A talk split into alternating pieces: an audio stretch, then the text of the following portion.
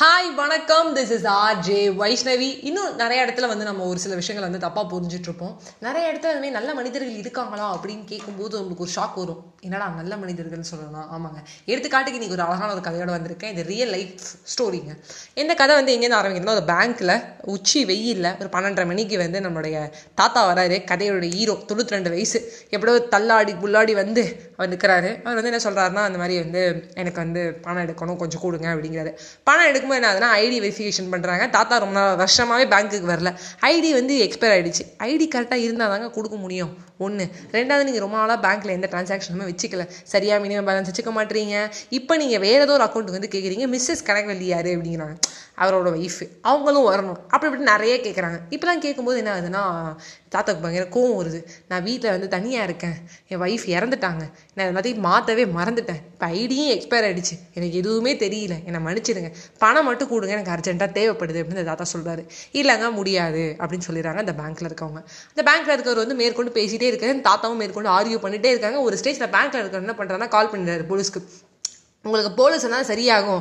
போலீஸ்னு கேட்டேன்னா பயந்துரு வருன்னு பார்க்குறாங்க பயப்பில் அவர் நீ பார்த்துக்கூடா நீ யாரை வேணால் கூப்பிடுறா ஒபாமா கூப்பிடு நெல்சன் மண்டேலா கூப்பிடு யாரை வேணால் கூப்பிடு இல்லை மோடியே கூப்பிடு யார் விட்டாலும் அவன் வந்து இங்கேயே நகர மாட்டேன்டா அப்படிங்கிறது என்னென்னமோ பேசிகிட்டு இருக்காரு ஏ என்னடா பண்ணலாம் அப்படிங்கும்போது என்ன ஆச்சு? போலீஸை கூப்பிட்டுறாரு. போலீஸ் நேராக வராது. போலீஸ் வந்தோடனே அவர் வந்த வேகத்தை பார்த்து இந்த பிரச்சனையை பார்த்தோன்னே தாத்தாவை கொண்டு போய் வெளில அடுப்பு போகிறாங்க அப்படின்னு சொல்லிட்டு பேங்க்கில் இருக்க நிறைய பேர் பார்க்குறாங்க கஸ்டமர்ஸ் பார்க்குறாங்க.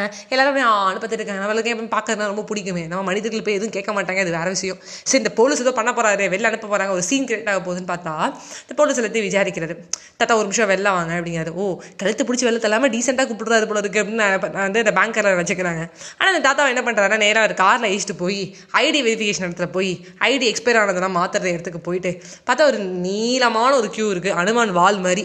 எல்லா க்யூவையும் தாண்டி நேராக போகிறாரு நான் போலீஸ்னு சொல்கிறாரு தாத்தாக்கு ஹெல்ப் பண்ணுங்கிறாரு. ஐடி வந்து மாற்றுறாரு எல்லாத்தையும் மாற்றி கொடுக்குறாரு. நேராக பேங்க்குக்கு மறுபடியும் வராது பாருங்கள் ஐடி வந்து எக்ஸ்பயர் ஆனது எல்லாத்தையும் பார்த்துச்சு பத்தே நிமிஷம் சைன் பண்ணியோடனே மறுபடியும் வந்து என்ன சொல்கிறார் ரினிவல் பண்ணியாச்சு. எல்லாமே முடிச்சு கொடுத்து தாத்தாக்கு பணத்தை எடுத்து கொடுத்து ஒரு வீட்டிலே கொண்டு போய் ட்ராப் பண்ணுறாரு தாத்தா ரொம்ப நல்லா இருப்பா அப்படிங்கிறாரு.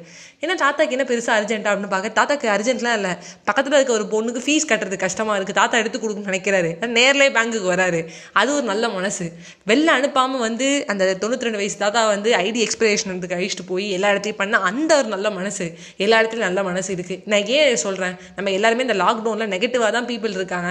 நெகட்டிவாகவே இருக்கும். நம்மளால சிரிக்கிறோம் நல்லா பேசுகிறோம் இப்போ நானே சொல்கிறேன் ஆஸ் அ வைஷ்ணவியா ஒரு ஆர்ஜேவாக இல்லாமல் ஒரு வெறும் பர்சனாக ஒரு எம்காம் கிராஜுவேட்டாக இன்னும் முடிக்கிறியா மறந்து போயிட்டேன். ஒரு எம்காம் பர்சனாக சொல்லணும்னா நானும் நிறைய வந்து ஒரு மோட்டிவேஷன் கொடுத்துருக்கேன் நிறைய மோட்டிவேஷனாக பேசியிருக்கேன் சிரிச்சிருக்கேன். ஆனால் ஒரு at end of the day ஏதாவது ஒரு இடத்துல ஒரு டிப்ரெஷன் வந்துடுது ஏன் அது தூக்கி போட்டுரும். நல்ல இடத்துல நல்ல பீப்புள் இருக்காங்க. நான் சிம்பிளாக சொல்லணும்னா ஒரு ரூபா துரியோதனன் போனானோ துரியோதனன் வந்து மக்கள்லாம் பார்த்துட்டு வந்தானோ அப்புறம் அர்ஜுனன் மக்கள்லாம் பார்த்துட்டு வந்தானோ கிருஷ்ணர் கேட்டாராம் அர்ஜுனன். என்னப்பா மக்கள்லாம் பார்த்தீங்கன்னா எல்லாரும் நல்லா இருக்காங்க. எல்லாரும் நல்லதே செய்வாங்க அப்படின்னு அர்ஜுனன் சொன்னானோ துரியோதன் சொன்னான் எல்லாம் கேட்டாங்களா? இருக்காங்க எனக்கு மேலே ஃப்ராடாக இருப்பாங்க போல இருக்கு அப்படின்னா அந்த மாதிரி தான் நம்ம பார்க்குற கண்ணோட்டத்தெலாம் இருக்குது நல்லா பாருங்க. சல்யூட்டேஷன்ஸ் டு த தாத்தா அண்ட் இந்த பேங்கர் ஏன்னா அவர் வந்து போட்டு கொடுத்ததும் நல்லது தான்ப்பா ஏன்னா அந்த போலீஸ் ஆஃபீஸர் வந்து எல்லாத்தையும் வெரிஃபை பண்ணி முடிச்சுக்கிறாரு. ஸோ அவருக்கு ஒரு செலிப்ரேஷன்ஸை போட்டு போயிட்டேன் சந்தோஷமாக இருங்க. இதை பற்றி வந்து மனசில் எடுத்துக்காதீங்க. டிப்ரெஸ்ட் ஆகாதீங்க. சந்தோஷமாகவே இருப்போம். By bye friends